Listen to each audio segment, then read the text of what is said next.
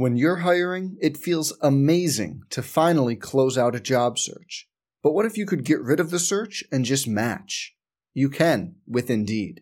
If you need to hire, you need Indeed. Indeed is your matching and hiring platform. With over 350 million global monthly visitors, according to Indeed data, and a matching engine that helps you find quality candidates fast. Ditch the busy work. Use Indeed for scheduling, screening, and messaging so you can connect with candidates faster. And Indeed doesn't just help you hire faster.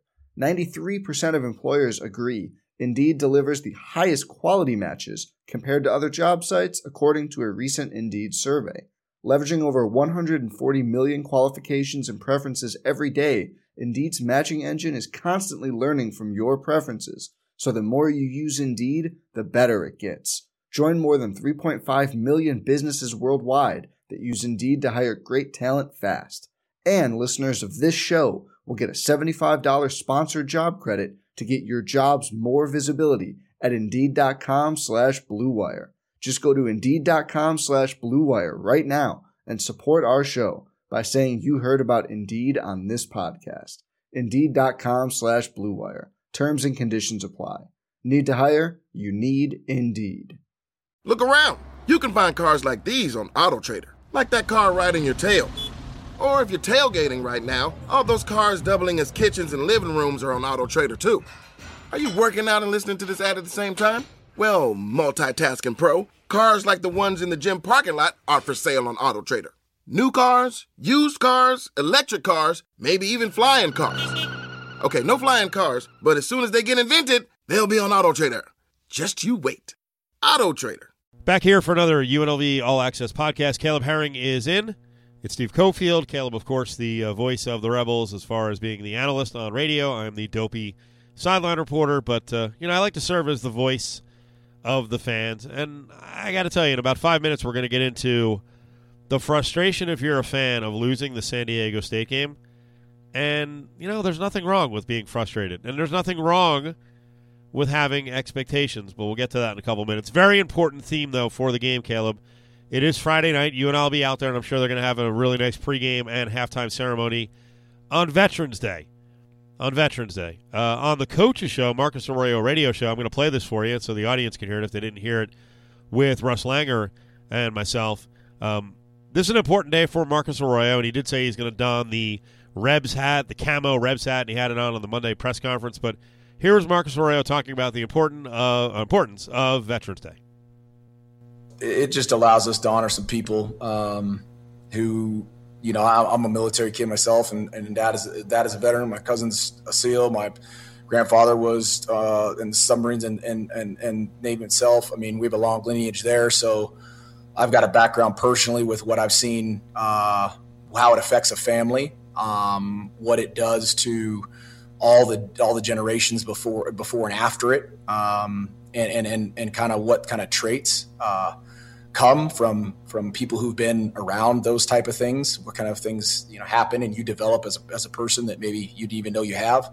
But I think it allows us to honor those people that have sacrificed their lives for our country. Uh, gives thanks, you know, and, and men and women who just serve military right now to protect some of the the beauties and, and things that we've got that sometimes we take for granted. Um, obviously, it's pretty close to home. Uh, Matt is one of my best friends in, in here, and um, we know each other for a long time. We have similar characteristics in regards to you know how we were raised and what we believe in, and kind of our our, our commitment and discipline and our, our personal pride, and um, I think the unselfishness and and and total regard for for the bigger picture that the military gives us uh, that sometimes we take for granted is, is one huge reason to take that day and, and make it important. It's pretty much undeniable that in Matt's case, that uh, that tremendous and intensive experience overseas helped to shape him to be the individual that he is now, both personally and professionally.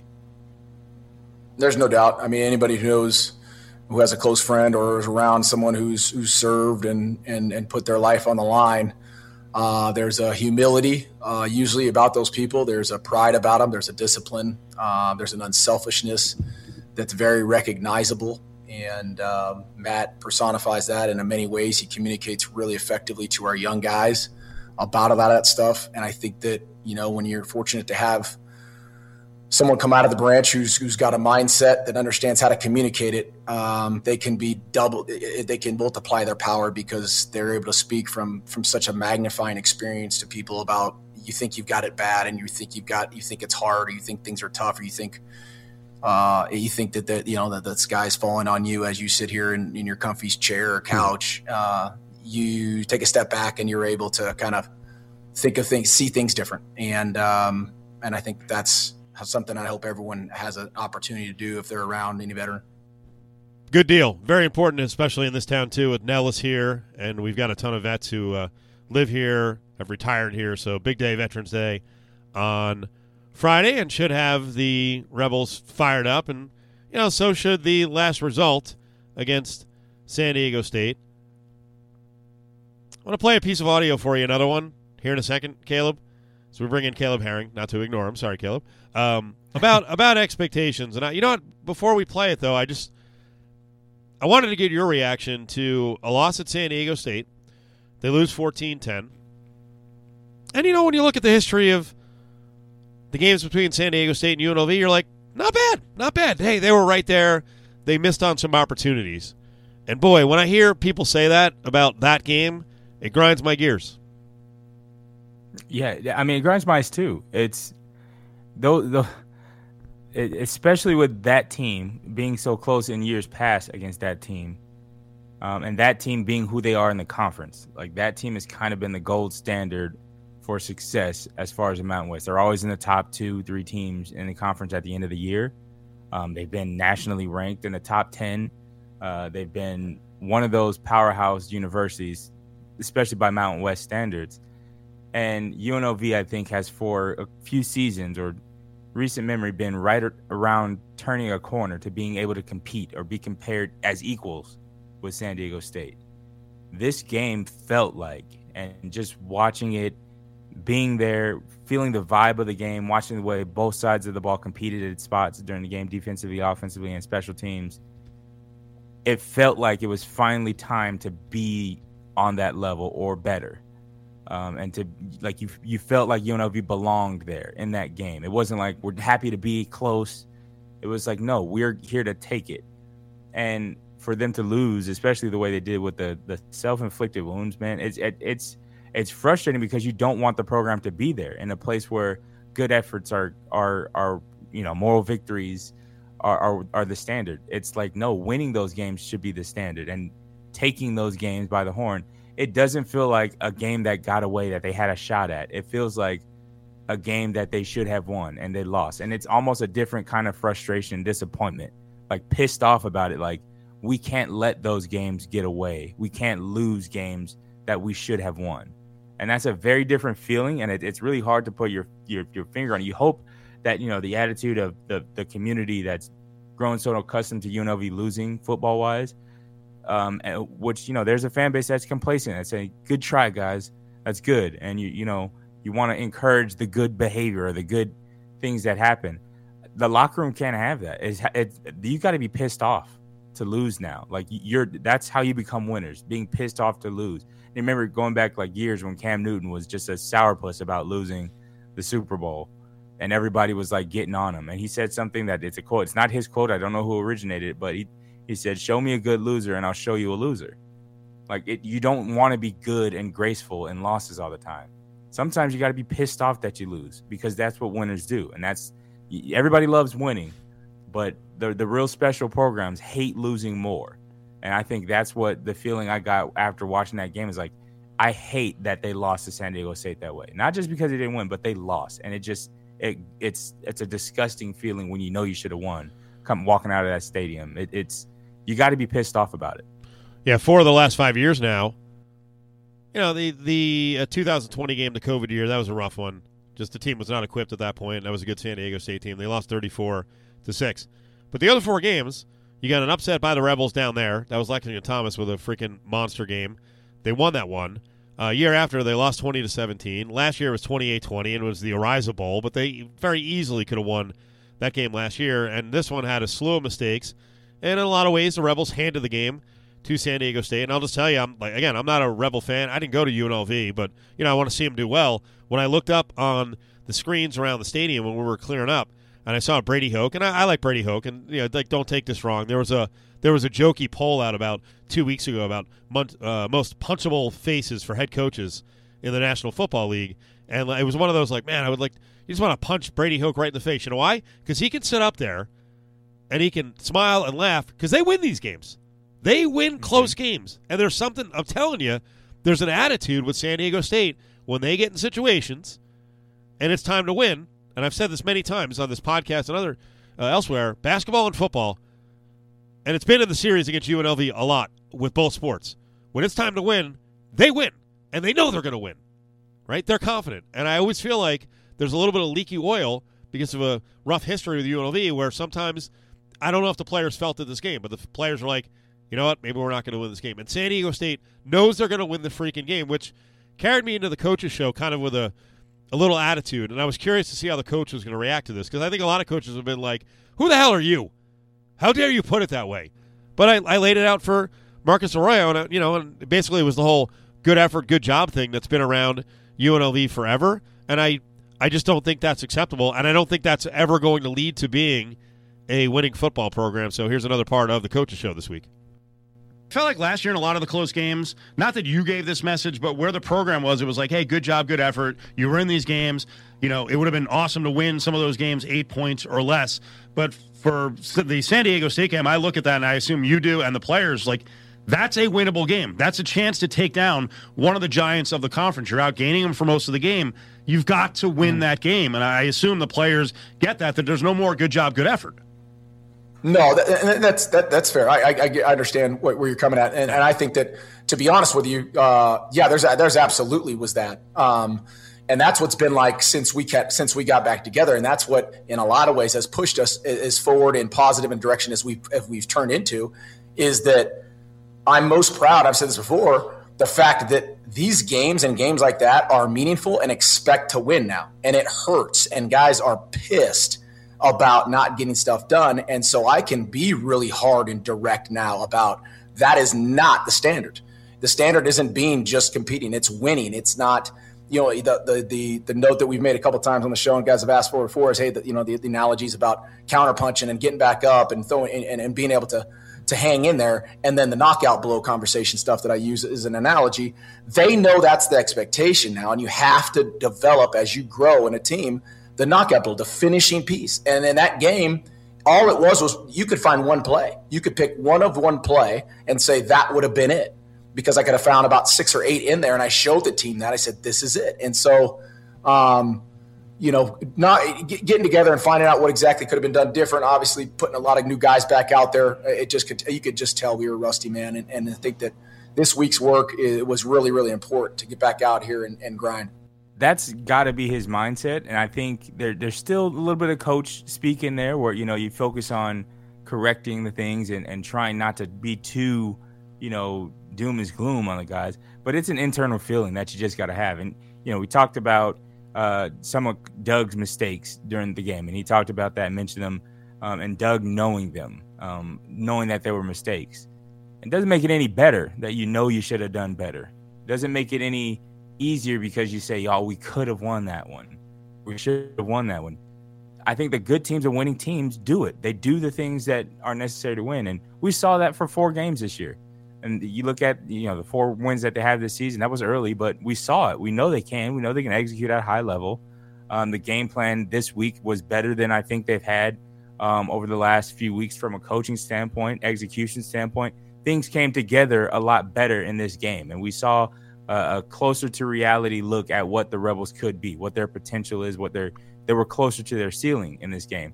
So just because you you feel that way, that you left some on the table, that there's five six plays, yeah, that you you know you can correct and get back, and you, you Doug's not going to throw two interceptions in the end zone. We we understand that. That's not his. That's not normal Doug play. But at the same time, that anger part, I think I want to see more of it. And we we're we're able to see these guys after the game. We we hang out um, as we're getting ready to leave and getting onto the plane, and we get a glimpse of kind of their their temperament uh, and and where they are as far as mentally the shock of the game. Um, and I I like to see guys pissed off on the plane. You know, I, I haven't seen it yet from this team, but you know, when guys are giggling and laughing on the plane, it's hours after the game, and guys are like, you know, snickering on the plane. I want somebody on the team to step up and say, "Hey, we just lost and we shouldn't have. Our season's almost over. What are we doing?" Yep. You should be pissed off. This plane ride should be in silence. You know, go to sleep. Get ready to hit the ground running when we get back to Vegas. That type of thing. And one of the guys I'd see, and it's not, it's no coincidence, is a super senior, Austin Ajiake. Yep. I saw him getting on the plane, and he was he was stone faced. Yep. You know, he wasn't he wasn't pissing and moaning at anybody or, or ready to fight on the plane, but you can see the that quiet intensity in his face. Like he feels it. He felt that loss um, at a level that I that I like that he felt it that way. Yep. I, I appreciate it as a competitor.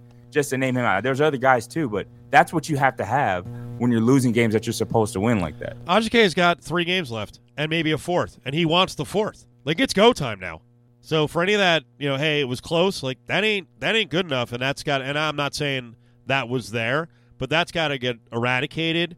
It's hard not to find uh, the frustration in situation where the team should be um, winning those kind of games. And going back to the S- SDSU game, it's like that game was so winnable from from a just watching it in a press box standpoint.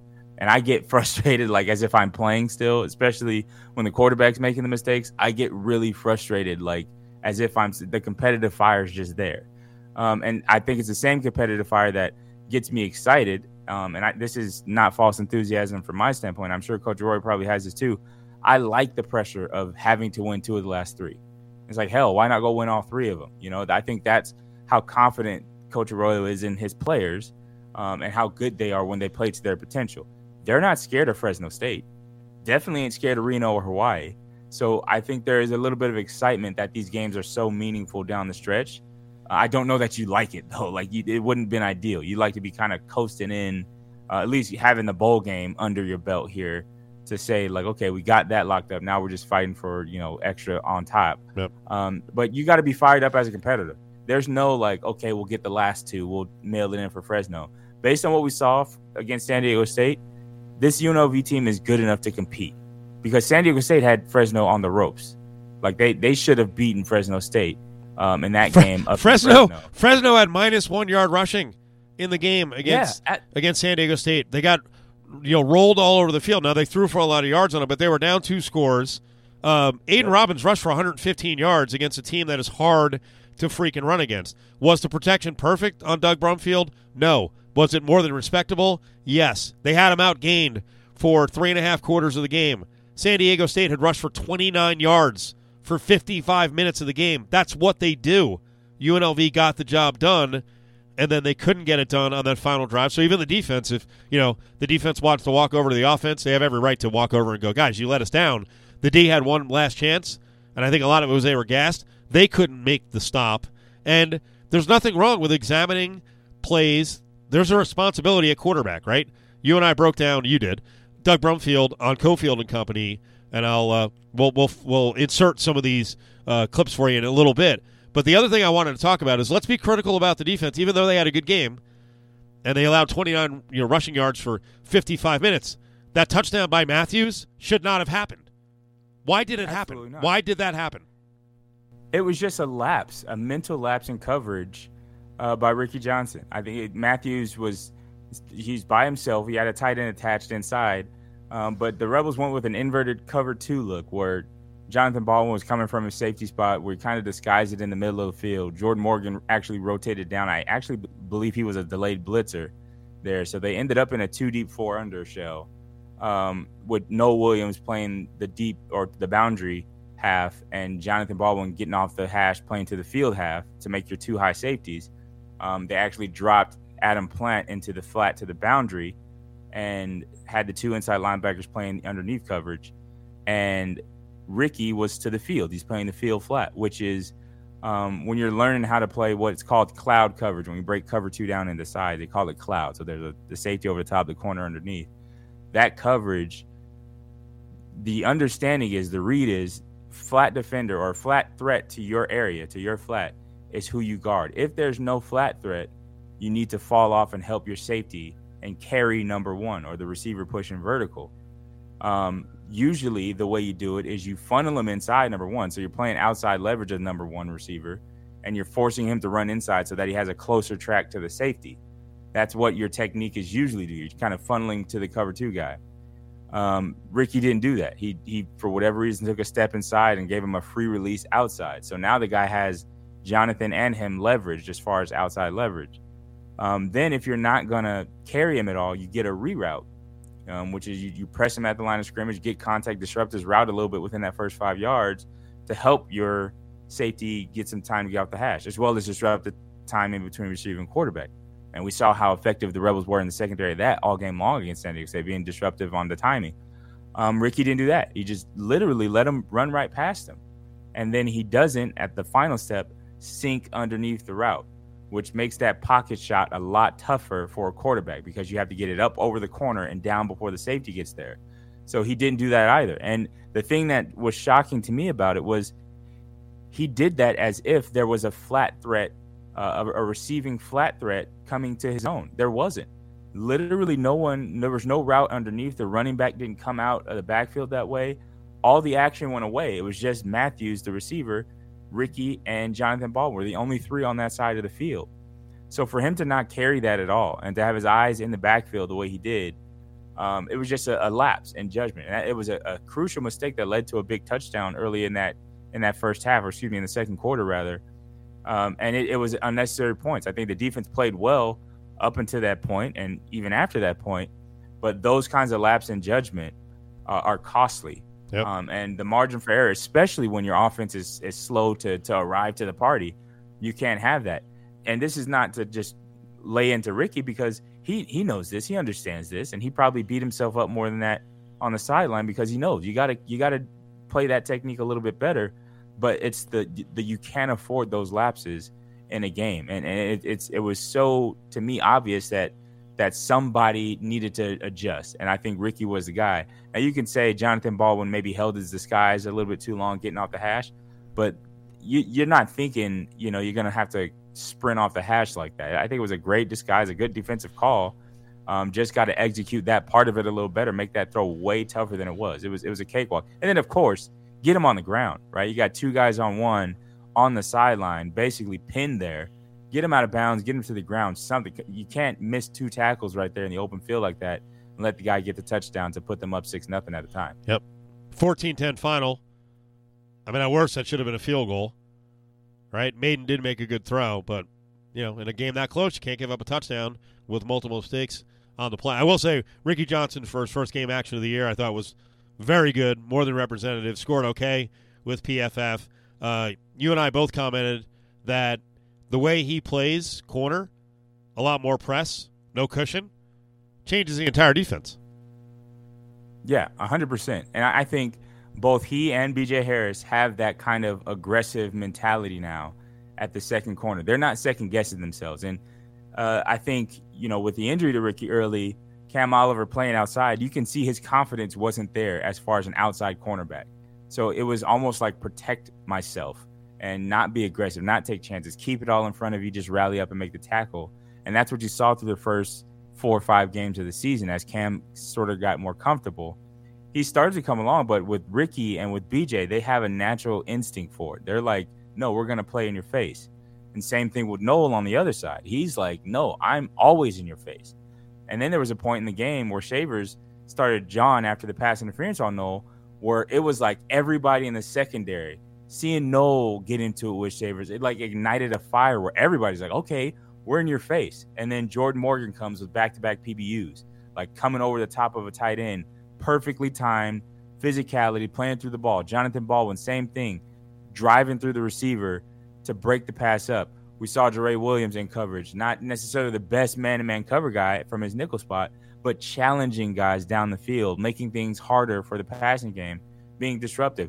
Not necessarily being there to break it up every time, but just throwing off the timing. And when you do that, you allow the front four to get their pressure. And you see guys like Jalen Dixon getting sacks, the pocket collapsing, where we said it a couple times during the game, is that was a coverage sack. And we haven't said that much for UNLV the coverage disrupted the timing because of how physical Ricky Johnson, Noel Williams, and the other guys in the secondary were playing. And I love that fire. Like there was moments where I just like zoned in on the secondary. Was like, I want to watch these guys compete because they were going at it, and I absolutely loved it. I want to see more of it. And hopefully, it's going to translate against Fresno State, where the guys have that same confidence and are willing to get physical with that group of talented receivers. Because boy, they're going to have to disrupt timing for sure with Oh, throwing 58 times a game in the last couple of games. Yeah, Ricky Johnson played 47 plays. BJ Harris played 25. I have a feeling that might even out in this next game. I don't know that Ricky Johnson is going to be 100%. Um, he looked a little dinged up with his leg at the end of the game. So, they, I mean, folks, you know, trust what you see. Cam Oliver is a good player, and he's had some really good moments, some pick sixes.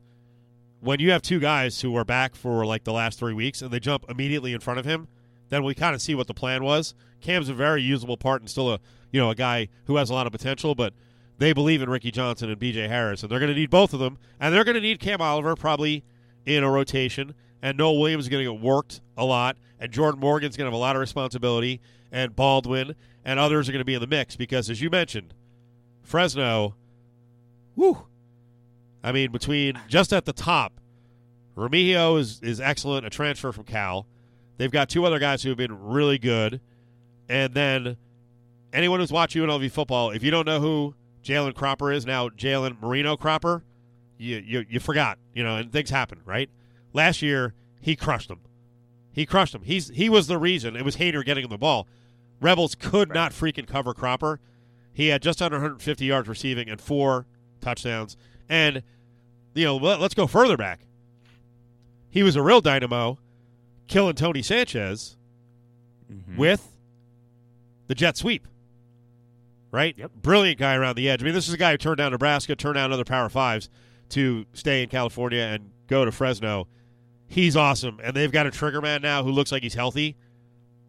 This is going to be awesome watching what is becoming a pretty confident defensive backfield for the Rebels against a really, really good Fresno passing game. Yeah, it, it's solid. It's very good, and I like looking at what UNLV can do now. Uh, just going back to the secondary, the depth that they found with B.J. Harris and Cam Oliver having to play all year. This game, I said it, would be great if Ricky came back for this game. He came back a, a week early, but I think now the UNLV Rebels defensively have packages that will see a maybe a dime look for UNLV coming into this game, where they're playing, you know, three uh, down linemen, two inside linebackers, and then five DBs behind it, Oh, wow. um, essentially to, to to try to counteract that passing game. That way, you know, you can still man up across the board, um, and and have two safeties deep just in case over the top. Um, maybe even doing more disguises in your zone coverages because you have more speed on the field with secondary players like BJ Harris, Cam Oliver, maybe even playing more like his true nickel position on the opposite side. Like, like I'm just getting imaginative here. You know, three down linemen. You got Plant.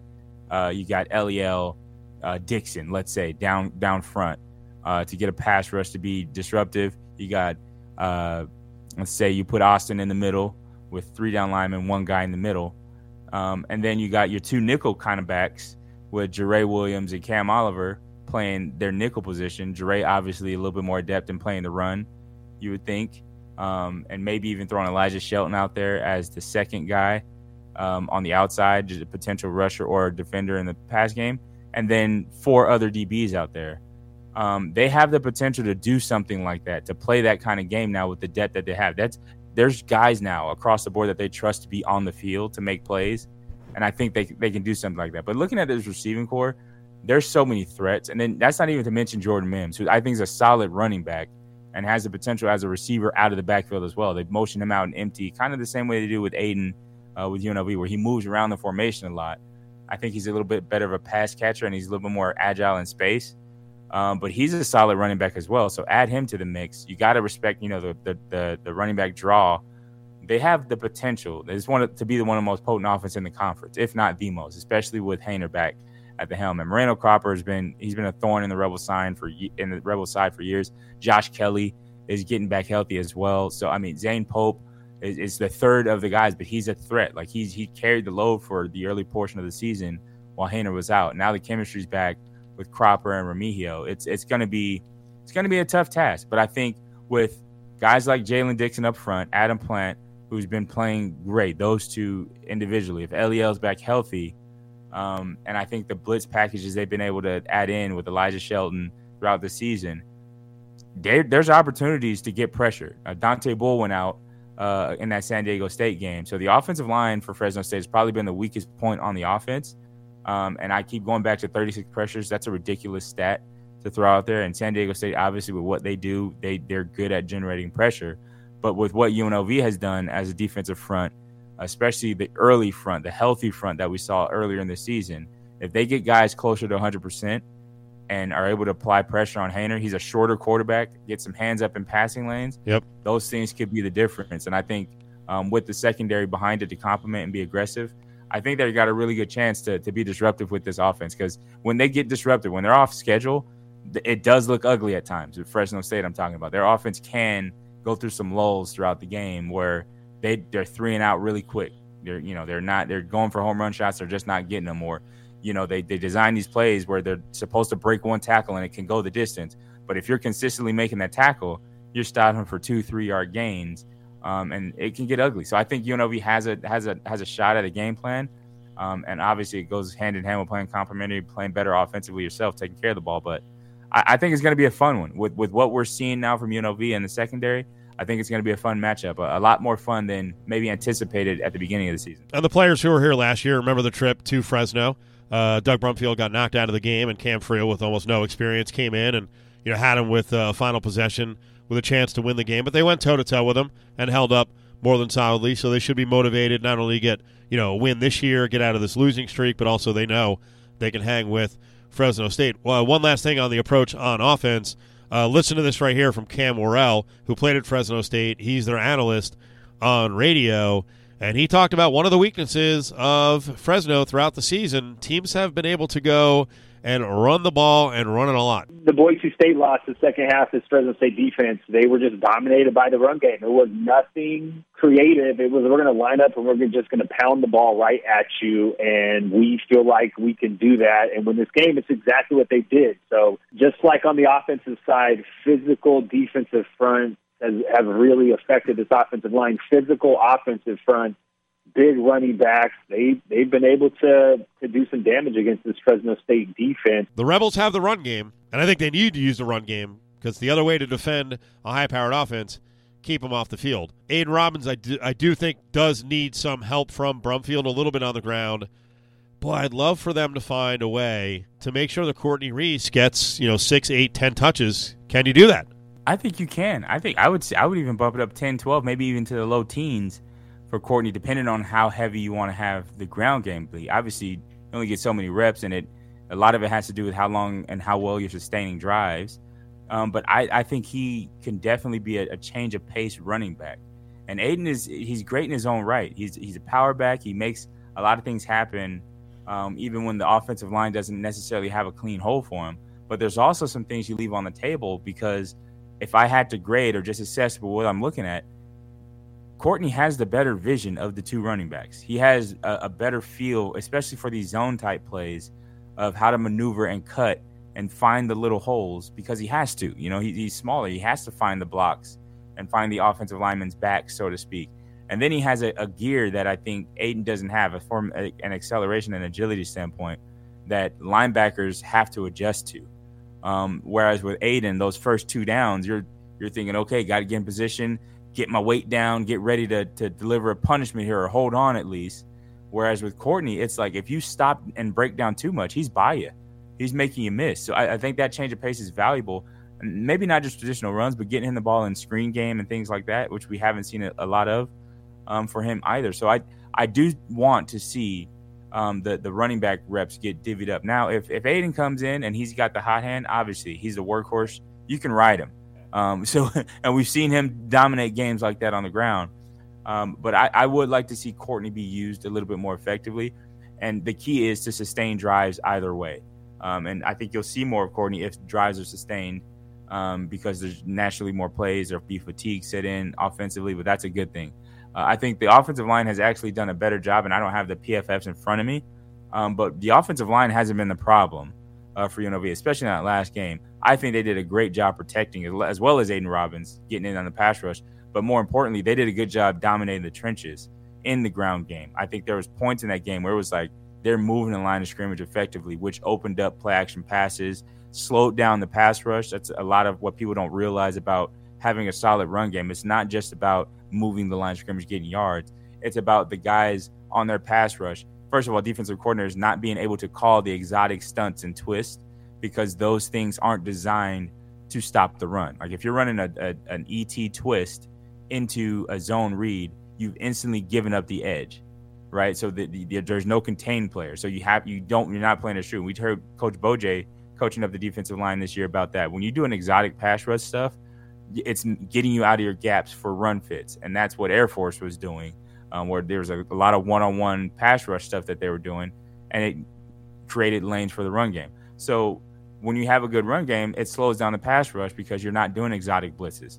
Um, and then also, of course, you set up your play action, which is huge for UNLV's offensive system. We know how explosive they can be when that play action is flowing.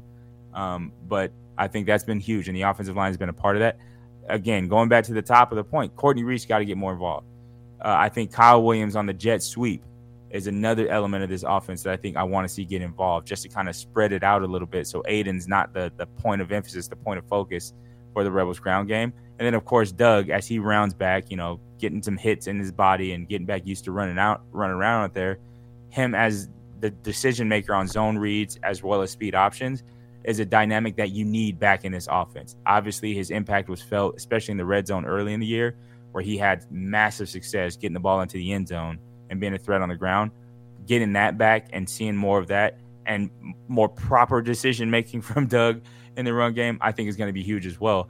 There's so many elements of this offense that even though the players were back last week, you didn't really get to um, just because the poor decisions in the red zone and the turnover, self-inflicted wounds ended the drives early. And then there was explosive plays. They didn't have very, you know, extended 9, 10 play drives.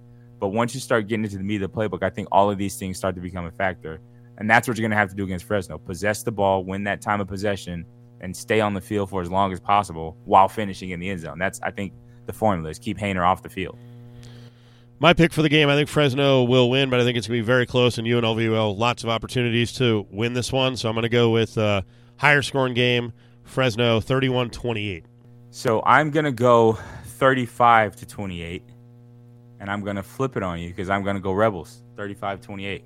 I, I think the performance that they put on defensively, what I saw from them, it's probably the best secondary that I've seen UNLV have, in, a, a, very small sample, but just the potential for what they could do. Uh, I think it, they they match up a lot better than years past, and I think with the game plan coming back, uh, with offensively getting those things fixed and the turnovers especially getting fixed, I think they'll put up points. I think UNLV will put up points and possess the ball longer. Um, so I think the Rebels win it 35-28. All right, Caleb, good job. Thank you. Look around. You can find cars like these on AutoTrader. New cars, used cars, electric cars, maybe even flying cars. Okay, no flying cars, but as soon as they get invented, they'll be on AutoTrader. Just you wait. AutoTrader.